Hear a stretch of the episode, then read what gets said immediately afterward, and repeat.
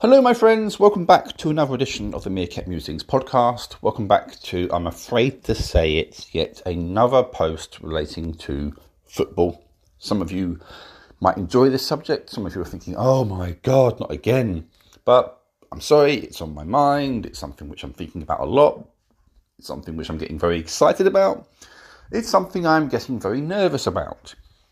So, the other day, Liverpool, despite making life hard on themselves, beat Villarreal uh, in Spain to secure their place in the final of this season's Champions League.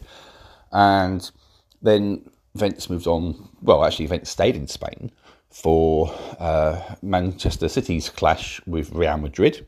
And with about five minutes to go, Man City were leading 1 0.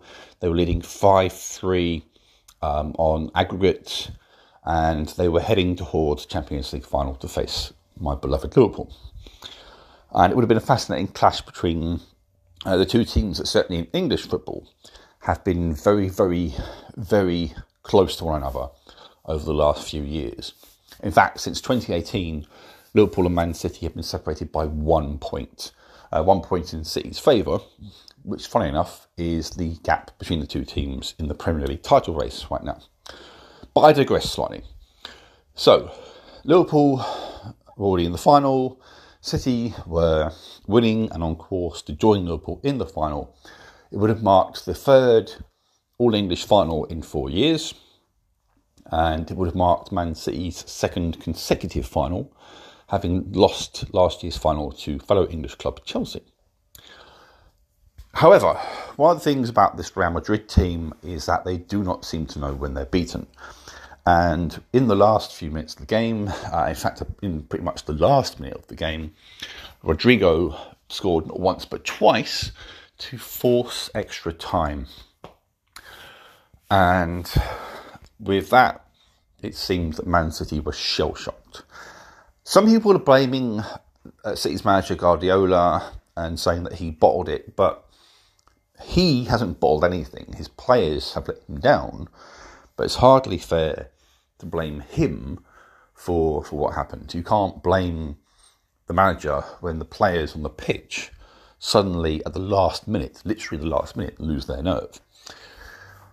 Anyway, extra time, extra time awaited, and in extra time, uh, City considered a penalty, which Karim Benzema, uh, one of Europe's top strikers right now, then converted, and that was that really. Real Madrid held on. In fact, they weren't necessarily in much discomfort, to be sure, uh, in extra time, and they booked their place in the final to face Liverpool on the 28th of May in Paris. So, now we have a situation that I certainly hadn't expected because, on the evidence of the first leg, uh, I expected Man City to get through. And what we have is an altogether different kind of clash now from the one that I expected. It's a difficult game to judge. In principle, in theory, I'd like to say that Liverpool are the better of the two sides and should beat Real Madrid. But more than once this season, Real Madrid have refused to acknowledge when they were beaten and come back to win. And if they can beat Man City in a one off game, they can beat Liverpool in a one off game. Real Madrid also have a tremendous history in the Champions League, in the, in the European Cup, as it was also sort of once known. Real Madrid have been champions of Europe no less than 13 times, and they have won the competition quite recently as well. Uh, in fact, they beat Liverpool in the 2018 final, and therefore they do know, in principle at least, what it takes to beat us. That being said, Liverpool's team has gotten stronger since then. Since then, Liverpool have also won the Champions League. In fact, they won it in 2019. They won the Premier League title in 2020. The squad is as strong as it's ever been. So, it's not the same Liverpool that Real Madrid will play. Of course, it's not the same Real Madrid that Liverpool will face either. Both teams have changed in the intervening time. Both teams remain of high quality, and it's going to be a tough match to call. I want to back my beloved Liverpool all the way, and of course I do, But one of the things which I have been emphasising whenever I've talked about this, and this goes not only for the Champions League final, but in fact for every single remaining game we've got, is that we need to be absolutely, completely, and utterly focused in every single possible way. You could argue that perhaps City were a bit complacent and they took the wire off the ball in the last few minutes of the game.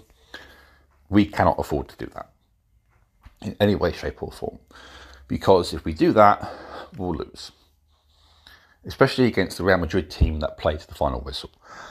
And I genuinely believe that what Klopp will do, uh, perhaps even more so in the wake of what happened in the first half of our semi final second leg, is that he will light a fire underneath the players to make sure that they are absolutely on it from the first whistle to the last whistle, that they are playing with the utmost determination, the utmost focus, and the utmost intensity from the moment that the game starts to the moment that it finishes.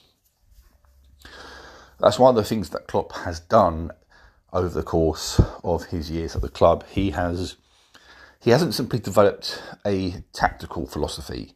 He's developed Liverpool into a very strong team mentally as well. And he's given us a kind of drive uh, and passion that we were perhaps lacking in the past. So we have that going for us. And it's, as I say, what we desperately needed.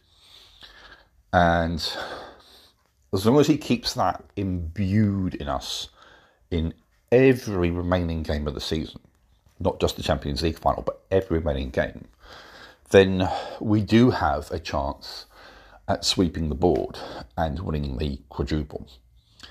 We will soon face Chelsea in the FA Cup final. Before that, we have Spurs in the Premier League, uh, who come to Anfield. And every game now we have to treat like a cup final as it happens. In the Premier League, we are still relying upon Man City to drop points. And in the wake of what happened in Spain, it's hard to say how City will react. It was no doubt a, a shell shocking moment for them in Madrid, and it showed. And Guardiola will now have to, to pick up the pieces of that. However, if anyone can do it, he can do it. He's an excellent manager, and Man City, as I've said before, are an amazing team, and they won't suddenly they won't suddenly just bottle it out of nowhere. Their next their next match is at home against Newcastle, and certainly on paper you cannot conceive a scenario where Newcastle would take points at City, not at City's ground. That's not to say it's impossible. It's it's football, and in football all things are possible. But I find it highly, highly unlikely that they'll be the team that throw a spanner in the works for Man City. However, City have been through the rigours of extra time in Europe, and of course, they're having to come back from Spain. It's hardly a long journey, and the fitness of modern footballers is very, very impressive. But nonetheless, they've had all of that to contend with, plus, of course, uh, the impact of a, of a defeat that really was of their own making to a degree, taking nothing away from Real Madrid and their spirit. So, how will that affect them mentally? Will Guardiola allow it to affect them mentally? I would imagine not, but you never know. It, this could be the opening that Liverpool have been looking for, but you know, equally, assume nothing. All we have to do now, all we can do now, is focus on winning our matches. That's what it comes down to. We have to be absolutely determined to win every single remaining game. We've got to go out there and play like our lives depend on it and then just pray to the football gods that somehow, somehow, Man City do slip up. And when we face Chelsea in the FA Cup final, and when we face Real Madrid in the Champions League final, that we bring our A game from the first whistle to the last whistle. And then anything is possible.